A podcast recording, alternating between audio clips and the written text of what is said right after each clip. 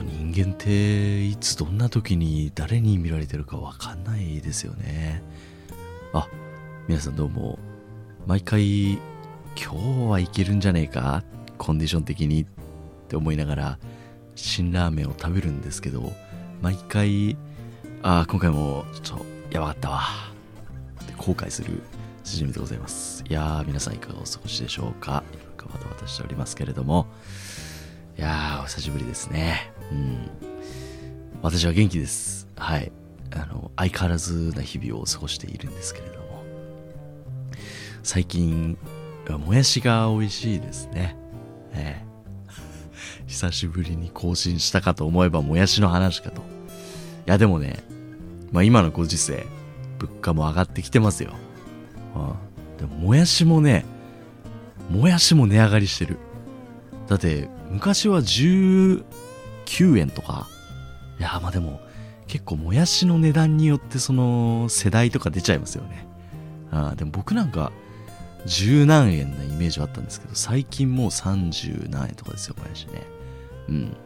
とはいえ、他のものに比べれば全然ですよ。うん。で、もやしをね、買って最近夜に食べるんですよね、夜な夜な。で、最近ね、30にもなって、もうね、代謝がどんどん悪くなってきてね、どんどんどんどん太っていく感じが自分の中でしていて、何かを改めなきゃいけないなっていう一環で、晩飯だけ糖質を抜こうっていうのでね、米を抜いてるんですよ。その代わりに、もやしを食うっていう流れですね。でも意外とね、これが良くて、なんか、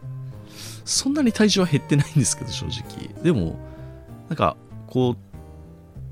う、なんだろうな、食べ物をた、お米を食い終わった後ってなんかすごい体に溜まる感じというか、やっぱ糖質なので、なんか、ね、残る感じがするんですよ。この感覚わかる人いますかね、うん、でも、もやし食べるとね、あのそんなに体がこう重くならない感じがするのがすごくいいですね。うん。あの、晩ご飯なんで翌朝とかのこう残り方も全然違う感じがしますね。うん。あとは、もやしって基本的にほとんど水分じゃないですか。なので、なんかいろんなものと相性がいいというか、うん。まあお米もお米で相性はいいんでしょうけど、でも別に食べ応えもありますしね、もやしね。なんで、ある時はちょっと辛めの味付けにしたりとか、ある時は、あの、もうシンプルに醤油と豚肉とかでなんかもやし炒めみたいなの作って、で、まあ、同じ豆友の豆腐ですよね。豆腐と一緒に食べちゃったりなんかして。うん。美味しいんです。毎回毎回ゲスト変えて、タモリさんみたいな感じで、今週は醤油です、みたいな。今週は、今週はラーメンのスープです、みたいな感じで、この曲いいよね、みたいな感じで楽しんでます。はい。こんなもやしについて語るポッドキャストもね、ここぐらいだと思いますけれどもね。はい。そんな意味ですよ。あとは、なんかば、また別の3週間ぐらい空けばなんかありそうなもんですけど、相変わらずゲーム実況のチャンネルをやっておりまして、寝たら高尾ゲームスっていうね、まあ、僕、僕のまた別人格というか、もう一人の僕がやっているチャンネルなんですけど、最近チャンネル登録者数が30人を超えました。ありがとうございます。というのでね、うんまあ、数としては全然少ないですよ。まだまだだなというふうに思うんですけど、まあ、あの、千里の道も一歩から、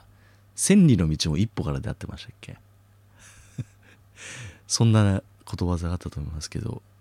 やっぱりね、こう、節目節目踏んでくのは嬉しいもんですね。うん。あと、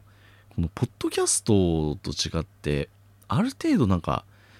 こう皆さんと同じこう共通の目標値みたいなものが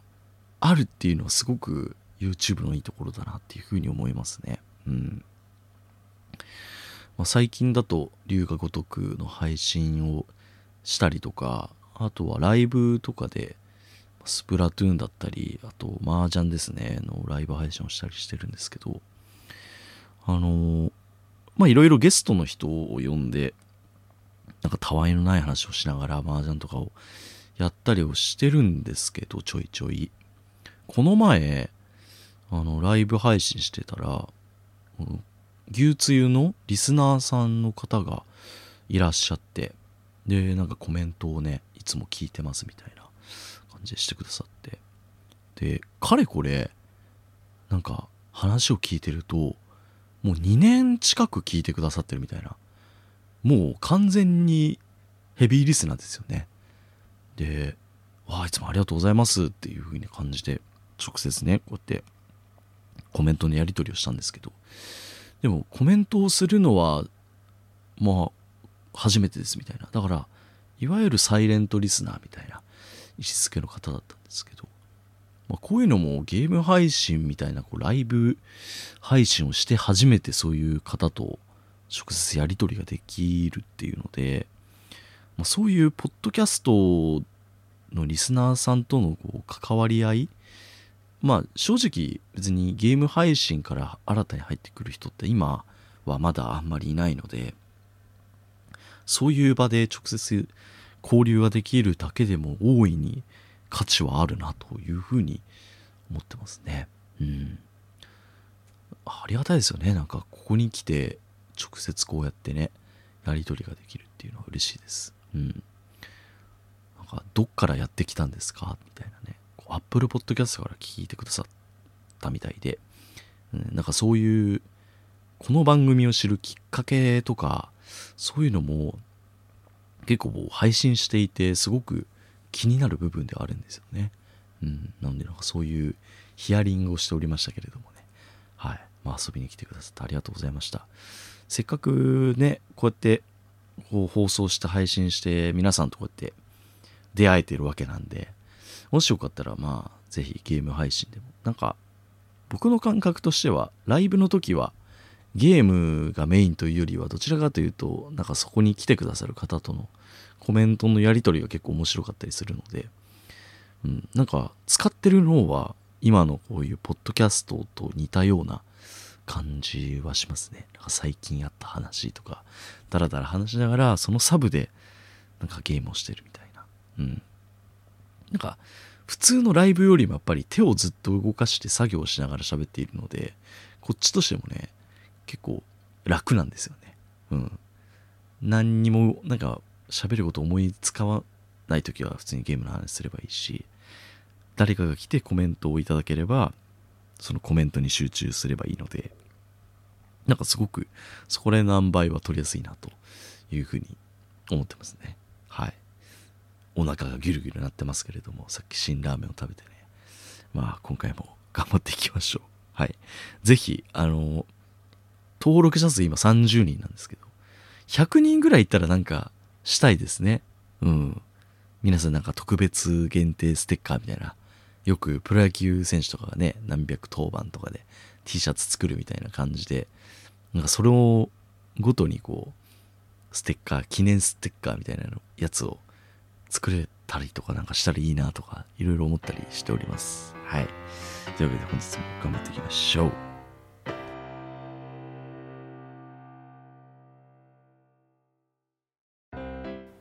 牛丼並盛りつゆだく。この番組は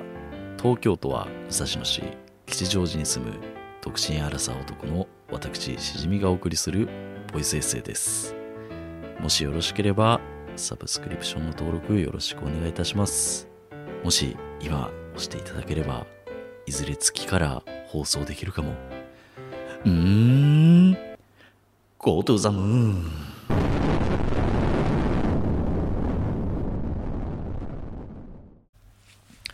はい、技術お送りしております。最近、推しの子めちゃくちゃ流行ってますよね。うん。なんか、こういうアイドルをこう題材にしたこう話みたいなのをすごく聞くようになったし、なんかすごい市民権を得たような感じがしますけれどもね。うん。推しとか尊いとか何々しか勝たんとかという言葉も本当2020年代ぐらいになってこう日常的にこう使われるようになったような感じがしますけれどもね。うん。アイドルオタク自体はもっともっとこう掘り下げていけば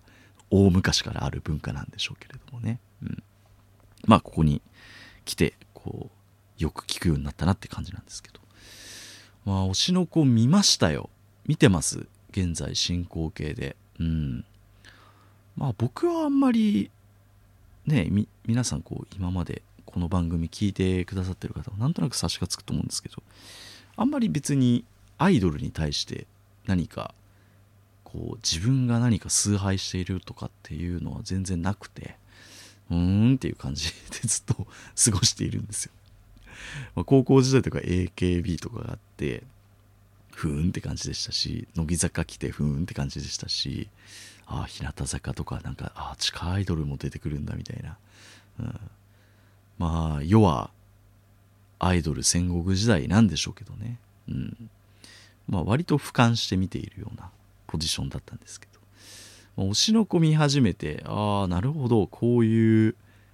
うーんなんかね人もいるんだなみたいな。でまあ番組の後半でもちょっとお話しするんですけど地下アイドルのねライブを生でね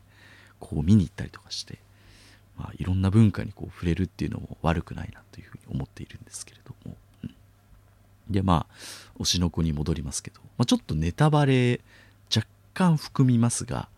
ああの完全に知りたくない何にも情報ない状態で推しの子をこれから見たいって方はそっと閉じていただければと思うんですけど。結構、始める前と見てからの印象がガラッと違うなっていう印象でしたね。うん。で、あと、1話目から、なんていうんだ、1話目と2話目以降の、この雰囲気がガラッと変わる感じとかすげえ、こう面食らう感じはすごく、あの、面白いですね。なんか今のアニメっぽい感じがすごくします。なんかこう、なんて言うんだろうな。こう、初めのつかみが、やっぱりマックスで大事みたいな。でそっから、えー、徐々に徐々に掘り下げていくみたいな、うん、ところとかもすごく、うん、なんか勉強になりますね、うん。まあ、とりあえずこういう配信も僕もしてますし仕事からっていうのもあったりしてなんかとりあえず口の中に入れてみよう。どんな味がするのかはあのー、もう後にから考えてなんかこううだうだ言ってないでとりあえず口の中に入れてみようっていうところがね最近のポリシーなのでそういう意味ではねすごくあの勉強になってます。で、えー、まあ、話がごちゃありましたけど、えー、まあなんか1話目はねあれなんですよ。伝説のアイドルのもういわゆるなんか表紙に書いてあるのピースをして舌を出してるあの人ですね。あの人がこう軸に話が進んでいくんですけど、まあ、そのアイドルに対してこうやっぱりオタクがいるわけですよね。こう崇拝してるこうファンがいるんですけど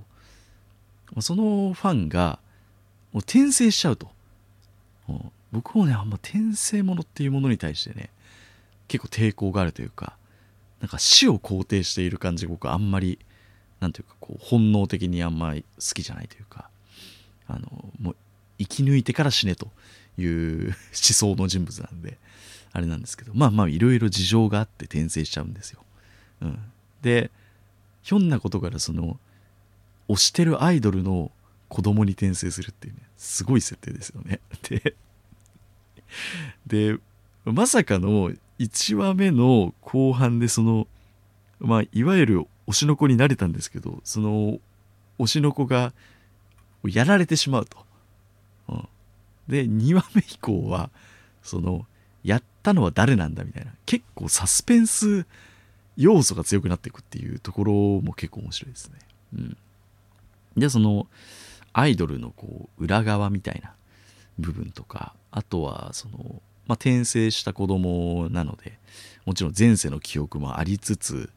あの、まあ、アイドルの子供なのでやっぱアイドルにこう向かっていくんですよね。その例えがね非常にミスマッチな感じがするんですけど北斗の拳でいうとラオウラオウがすげえこう強調されるじゃないですか。なんかラオウがねあれなんですよ。推しの子のあの星野さんですよ。一番崇拝すべき頂点みたいな。ところで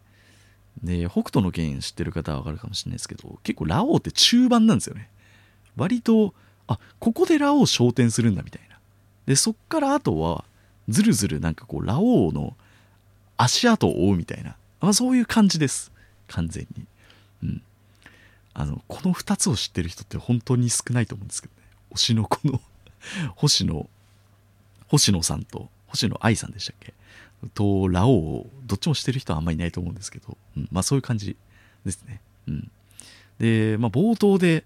まあ、ラオウ、うん、まあ元井星野さんが昇天してしまって。であのー、その後にこう彼女の軌跡を追っていくわけなんですけど、まあ、その高校とかも堀越高校みたいな芸能科に進んで、まあ、その演技というか女優さんの友達ができたりとか、えー、まあ、なんか恋愛リアリティショーに出ちゃったりとかっていう、まあ、割と今のこう文化にあるようなことをこ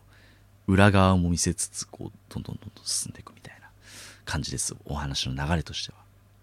ですごく僕は面白いなっていう思うポイントとしては全体的にこうアイドルっていうものはこう夢をもちろんね皆さんに見せる職業なんでしょうけどやっぱり裏側を見せる物語なのでこうもう嘘なんだとはっきり言ってしまっているところがすごくいいですね。でまあ主人公の星野さんはあのまあ嘘を基本嘘です私みたいな。なんですけどまあ嘘も100回言ってれば本当になる時もあるよねみたいな。そういうコンセプトがすごく僕はなんだかリアルでいいなというふうに思いましたね。うん、あとはまあどちらかというと僕も裏側というかねこう夢を見せるような仕事みたいなところは若干あるので、まあ、そうやって言うと聞こえはいいですけれども、うん、なんかこう綺麗に見せるこう裏ではドブネズミがこう這いつくばってるみたいなそのドブネズミをやっているのでそういう点ではすごく共感する部分もこうあったなっていうような感じがしますし、まあ、今後の展開はすごく気になりますね。うん、こうラオウは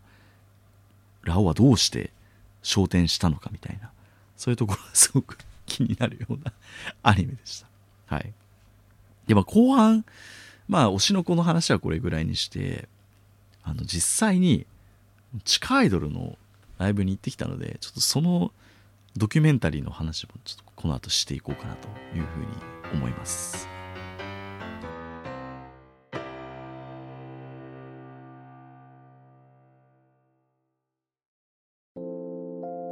九州高校首相のしじみです。このポッドキャストの特徴は、程よいテンポ感という名の微妙に間延びしたトークです。目標は独占契約を勝ち取って100億円を手に入れることです。絶対勝ち抜くぞ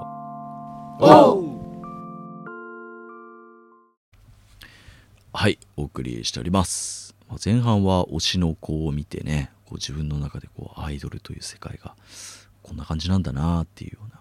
こう自分の中でこう割と熱が上がっているっていう話をしたんですけどちょうどこのタイムリーな時にね僕の友達に地下アイドルのライブがあるからしじみ行ってみるかというねお誘いをいただきまして、まあ、こんなタイミングいいことはねえなっていうことで。2つ返事で「おおじゃあ行ってみる」っていうことで、えー、行くことになりました。うん、でまあその友達が何でアイドルにねこうハマったのかっていうところもすごい気になっててシンプルに、まあ、いろいろインタビューをしてみたんですけど。彼はねあのやっぱりちょっと推しの子に通ずる何かを僕は感じたんですけどやっぱなんか就職活動まあ56年ぐらい前の話ですけど新卒あたりの時期で、まあ、なかなかこう入った会社が肌に合わずに結構病んでる時期があったんですよ。まあ、僕も心配するぐらいだったんですけれどもね、まあ、ずっと友達の子だったんで。えー、で、その時にちょうど、こう、なんか SNS かなんかを見ていた時に、まあ、地下アイドルのライブ映像みたいなのがたまたま流れてきて、ああ、なんかこの子に会ってみたいっていうので、まあ、いわゆる推しの子ですよね、本当。まあ、その子に会いに行こうっていうことで、まあ、地下アイドルにのライブに行くようになったみたいです。うん。まあ、僕の高校時代の友達なんですけれども。でまあこう定期的にその子は、まあ、何年もこう足しげく通ってたわけなんですけれども、えーまあ、そこで、まあ、僕に声がかかって今回初参戦してきました、うん、で場所は都内のもう本当アクセスのいいところですね。の地下ライブハウスみたいなところでやってたんですけど僕が行った回は結構特殊な回だったみたいでなんかのねこう記念ライブみたいなのでいろんなアイドルがもう総勢10組どころじゃないですね。20組ぐらいがもう1日かけてめちゃくちゃこうオムニバス形式でいろいろ出てくるみたいなんですね。なんでこうアイドル初心者の僕にとっては、まあ、この上ないこういい機会なわけですよ、うん。まあ、いろんな顔が見れるっていうね。だからもしかしたらもうこんだけいれば自分の推しメンみたいな推しの子がもしかしたらできるかもしれないっていうことで行ったわけなんですけれど、うん、なんてねあのチケット代とかもねタダだったんですよ。すごいですよね。でもちろんそのワンドリンク制みたいなこう普通のバンドのライブみたいな感じでこう1個、まあ、飲み物を600円ぐらいで頼んで、えーまあ、それを飲みながらライブを見るみたいな雰囲気でした。まあ通常だとまあそれに別にチケット代が入るみたいな感じですかね。うん。でまあいよいよ会場に着いてアイドルのライブに行くぞみたいな感じになったんですけど僕はなんかねそのライブに参戦する前の勝手なイメージですけどなんかこうアイドルオタクってすごい怖いというかなんかこう過激なねなんかお前あのアイドル応援してんのかお前みたいな感じでお前今悪口言っただろみたいな感じでこう殴り合いとかすんのかなとかって思ってたんですけど意外とそんなことなくてなんかみんな共通のそのねアイドルというものをアイドルというその概念が好きなわけじゃないですか。なんでどのアイドルが来ても割とみんなこう応援するみたいなところはすごくいいなというふうに なんか思いましたね。うん。でやっぱりその僕の友達も、えー、まあその推しの子が所属するやっぱアイドルユニットが一番こう応援しているグループなので、まあ、そのグループを目当てで行くわけなんですよ。まあ、その会場にいる他の、まあ、いわゆるドルオターの人たちもまあ他のアイドルももちろん応援するんですけどやっぱりこう目当てのグループが1つ2つ何個かあってその時になるとこうガチッとスイッチが入るみたいな感じでしたね。うん、ですげえ面白かったのはあの僕がまあたまたまこう入ってまあ野郎3人で行ったんですけどそのアイドル好きの子と僕ともう一人まあなんかまあ別にアイドル好きでもないけど、まあ、ちょっと付き添いでくるみたいな 感じの野郎3人で行ったんですけど。まあ3人でこう会場にいてまあそのえー、まあアイドルが好きなこのグループが出てくるまでえー、何組か、まあ、大体5組ぐらい見たかな、えーまあ、アイドルのこう、まあ、前哨戦みたいな感じでこう見てたわけですよ。で隣にもちろん別のこうアイドルのお宅のおおじさんとかもいるんですけどまあ普通になんか普通に乗ってこう応援してるみたいな。あなんかおとなしく応援してるおじさんいるなみたいな感じで思ってたんですけど。多分急に次のグループが多分自分の推しのグループだったんでしょうね。急にスイッチが入るんですよ。でもうあのあれです。ペンライトね。もちろんこう出して。でなんかバンダナみたいな。なんか久しぶりにあのアナログのアナログタイプのなんかバンダナを巻くオタクを久しぶりに見ましたけれども、えーまあ、そういう感じで準備をし始めて。でもこうなんかギアをエンジンを吹かす感じの「おー!」みたいな。こうオタク特有のなんかうわーっていう腹の底からこう出るようなテンションを上げる声を上げ始めて、おおみたいな、怖いなみたいなふうに思ったんですけど 怖いな怖いな怖いなみたいな、稲川淳二みたいになってますけれども、で、もうアイドル、そのおじさんのおた、こう、推しのね、グループが出てきたんでしょうね。その瞬間に、わー!みたいな、なになにじゃーみたいな。感じにやっぱなるんですよね。で、スイッチ入って、で、うおすげーみたいな。すごい熱量だ。みたいな。でどんどんどんどんこうそのおじさんもこう前の方に進んでって気が付いたら姿がいなくなっちゃったんですけど。あのよーく前を見てるとあのなんかすごい跳ねてるんですよね。あのチンアナゴみたいな感じでこうなんていうんですかね。こう穴から出たり引っ込んだりみたいな感じで めちゃくちゃ跳ねてるみたいな。でジャンプしてなんかこう手を前にこう何て言うんですかね。こう言語言葉しか使えないんで非常に難しいんですけどこう本当チンアナゴみたいな。こうジャンプして腕を前に出してジャンプして腕を前に出すみたいな。そういう応援の仕方をしていましたね、うん、であとはあのそれぞれのアイドルによってもちろんコンセプトがあるんですよ。なんかもうカンフーみたいな。こうちょっと中華っぽい雰囲気があるようなグループがあったりとか。あとはなんかお嬢様系みたいなのもあったりとか。あとはなんか寝巻きみたいなちょっとこうパジャマっぽいような服を着て踊るユニットがあったりとか、うん、で、まあ、いろんなこうチームカラーがあったりとか。メンバーによってもカラーがあったりするんですよね。でなんかペンライトもやっぱりその色に合ったあの、まあ、いわゆるゴレンジャーみたいなレッドがいてブルーがいて黄色がいて緑がいてみたいな。それに合わせてこうペンライトの色も変えるみたいな。でまあ僕もたまたまねこうこうアイドル詳しい子についてったのでペンライトをね渡されてなんか可愛い子がいたらその色に変えろみたいな感じでこう言われたんですけどあのペンライトの、ね、仕組みがよく分かんなくてあの色が赤にしかならないっていうね、まあ、友達ももうねあのアイドル夢中なのであのその もう一人の全然アイドル知らない人とこれ全然色変わんねえなんて言いながら、えー、あのもうずっと赤のペンライトでねこう応援してたんですけどあのやっぱアイドルもお客さんの方を見てるんでしょうね。こうやっぱ僕が赤のペンライトを振るもんだからそのレッドのこうあのやっぱいろんなチームやっぱレッドの子がねいるんで毎回毎回レッドの子にこう毎回こう視線を送られるというかやっぱねあのあの やっぱ人気だなって思うグループとねあの、まあ、まだそうでもないんだなっていうグループとかやっぱ素人目でもなんとなくね分か分かるというかあのうまいアイドルの子はやっぱね視線を送るのがうまいんですよね。よくあのジャニオタの子とかが「やばい今すげえキムタクキムタク絶対目あった」みたいな言うじゃないですか。あれがまさしく起こるんですよ。あ絶対今やっぱ赤のペンライト振ってるんでやっぱレッドの子があ今見てんなって。いやわかんないですよ。僕の勘違いっていう可能性も大いにあると思うんですけどやっぱりこう見られた僕と目が合ったっていうふうに思うんですよ。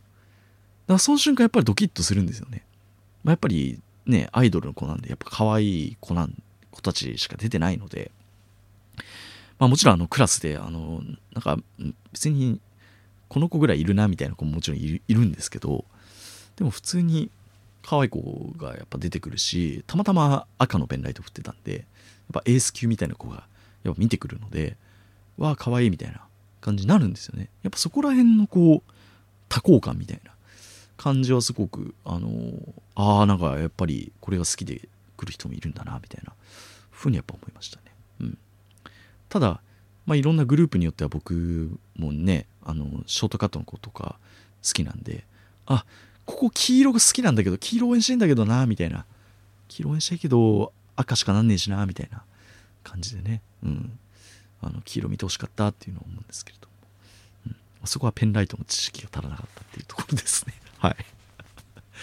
でまあこう全体通してこう見たんですけどあのー、やっぱりねこの友達そのアイドル好きの友達にもこうよくこう何度も言われたんですけどどう？みたいな感じでこう聞かれていやめちゃくちゃ面白いわみたいな、まあ、実際面白かったので。でなんかねその子がこうよくこうしきりに言うのは非日常でしょってこう言うんですよね。ああ確かにこれは本当日常のそのやっぱ地下にねいるわけですから地上では味わえないなんというかこう声も出すしもっともっとこう僕はね初心者でしたけどもっとのめり込んでいる人はやっぱりいろんなねなんかアイドルのこう応援する踊りみたいなのもするし「あー!」ってやっぱ声出してるおじさんもいるし「こうさや何だ何だえいやさや」みたいなこう腹から声を出してこう発散するみたいなそういうのっていうのも日常ではあんまりないじゃないですかなのでこういろんな意味でこう非日常を味わえるっていうそのこう僕の中では地下アイドルのライブを見てこう発散っていうこうワードとかこう非日常っていうワードがすごく頭の中に浮かんだなっていうような印象でしたね。うん、もちろん可愛い子をこう見たくていくっていうのもあると思うんですけどそこに付随してこう自分が応援するこのこう何かを発するみたいなところに何かこう幸せを感じているんだなっていうのをすごく僕は初めて行ったライブで感じましたね。うん。なんでそういったこう非日常とかストレス発散みたいなこう発散したいみたいなこう人は一回こう行ってみるといいかもしれないですね。うん。まあこう記念ライブみたいなそういういろんな僕みたいなこうビギナーをこう入れるような入れたいっていうようなライブもあるのでそういうところは結構安くいけたりすると思うんで600円であれが1日楽しめたって思うとめちゃくちゃコスパいいなというふうに思いましたね。うん、僕は結局なんか推しの子ができたのかっていうと、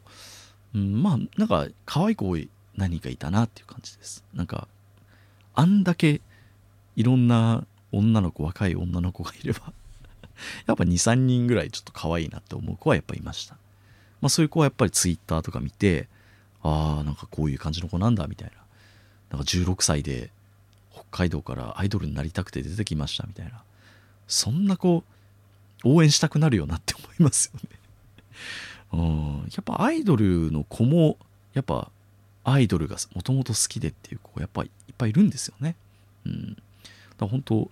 推しの子のなんか子みたいな感じで一回はもうアイドルオタクででもなんか転生してももはやアイドルになりたいみたいな、うん。まあ、僕も近い感じがします。なんか深夜ラジオが好きでもはや深夜ラジオになりたいみたいなところあるのでそういうもともとは消費者だったけど好きすぎて生産者になっちゃったみたいなそういうこともあるんだなっていうふうに思いましたね。うん、でまあちょうどいい時期にアニメも見ていたのでまあなんかそういういろんな気持ちをとかあとはね恵まれた環境ではないというかねそうやっぱり裏も結構厳しい世界っていうのももちろんあるのあるっていうのもねこう知れたのでなんかこう厚みを持って見れたっていうかね、うん、表だけじゃなくていろんなものを グループとかもなんかね仲いい子ばっかりじゃないんだろうなとかそういうのもあるだろうしとかっていろいろ考えると結構楽しいなっていうふうに 思いながら見ることができましたね。うん。なのでまあ次、まあ、別になんか推しのグループができたわけではないのであれですけどまたなんかこういういろんなグループが来るっていう機会があれば、まあ、半年に1回ぐらいはなんか見に行ってもいいんじゃないかなっていうふうに普通に思いましたね。うん。なのでまあぜひこう日頃非日常を味わってみたい新しい刺激が欲しいみたいな人は一回行ってみたらいいんじゃないかなっていうふうに思いました。はい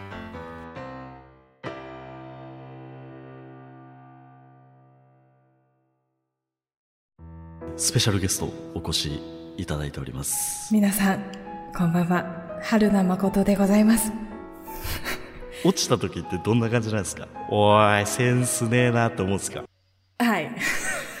ちげえだろ。はいエンディングです、まあ、今回はね全体通してアイドル界みたいな感じになりましたけれども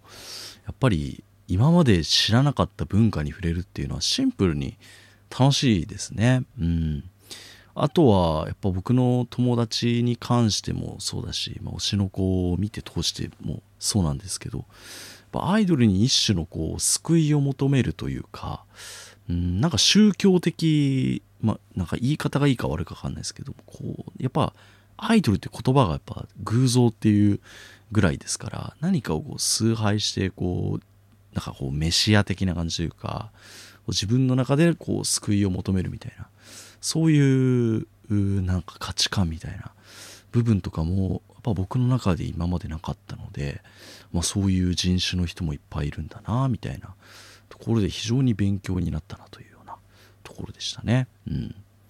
まあ、僕もこうやってツイッターをやっていてこういろんな人のツイートを見たりとかも日頃しているんですけどまあ地下アイドルにねこう好きでこう応援しに行ってますみたいな人もいたりとか、まあ、こういうアイドルに限らず、まあ、こう芸人さんが好きだとか僕みたいに深夜ラジオが好きでとかって何かこう自分の好きなこうやっぱ僕も深夜ラジオに一種こう救いを求めている部分ってあるんだなっていうふうになんか再認識できたというか、うん、なんかそういう分析ができたっていうのは非常にこういろんな気づきとか勉強になったなっていうふうに思いましたね。うん。まあぜひ行ったことない方は一回行ってみるのもいいんじゃないかなっていうふうに思いますし、まあ、ぜひこうアイドルのライブに行ったことがありますっていう人は あのハッシュタグ、えー、全てひらがなで牛ツイートつけて、えー、ツイートしていただければ僕がああそれわかるわっていうのでね共感しに行ければいけたらなというふうに思いますはい もうなんかずっと一日中立ちっぱなしだった。んでも足がきつかったですね。でもライブの後にチェキみたいなやっぱあるんですよ。で友達はもちろんあの好きな子はねもちろんチェキ行って握手したりとかってしてましたけど僕はもう耐えきれずあの外でもタバコ吸ってましたね。後半もタバコのことしか考えられてませんでしたけどもやっぱオタクのエネルギー恐るべしだなっていうふうに思いましたね、うん、あとはまたこう僕も一種のこう配信をしている立場の人間なのでやっぱ人を人をもう魅了するためにはどうすればいいのかっていうねだから僕も皆さんに視線を送らないといけないなっていうふうに思いますね。うんまあ、中身を開ければ汚い、小汚いおっさんなんですけどね、ただのね、あれなんですけれども、うん。やっぱもう、キムタクに見られたみたいなね、こう、しじみさん見られたみたいな。でもちょっとベクトル違えか。なんかあれ、あれじゃない？なんか違うな。うん。っていうことでね。はい。Apple Podcast、Spotify 等でも配信しているので、ぜひ、えー、いいいいねというかね、星、星をね、つけていただければと思います。うん。あと改めてすぐ思ったのは、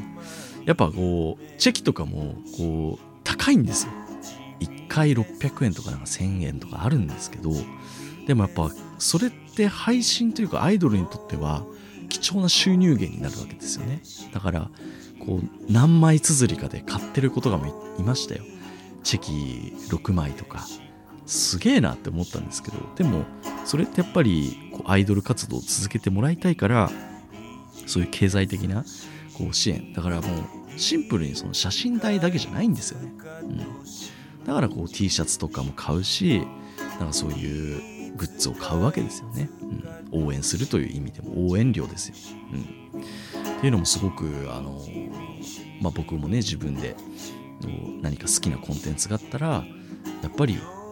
続けてほしいって思ったら何か支援をしなきゃいけないなっていうふうにこう思ったりしましたね。うん、まあ別に各々の熱量があるんでね別にこう今聞いてくださってる方にそういうお前買えよっていうお金出せよっていうわけではないですけれどもやっぱりまあそれなりに 続いてほしいというか熱量があるのであれば、まあ、もうそういうこう応援の仕方もあるんだなっていうふうに思いましたね。というわけで、えー、次回、牛つゆ、しじみ、アイドルになる。ありがとうございました。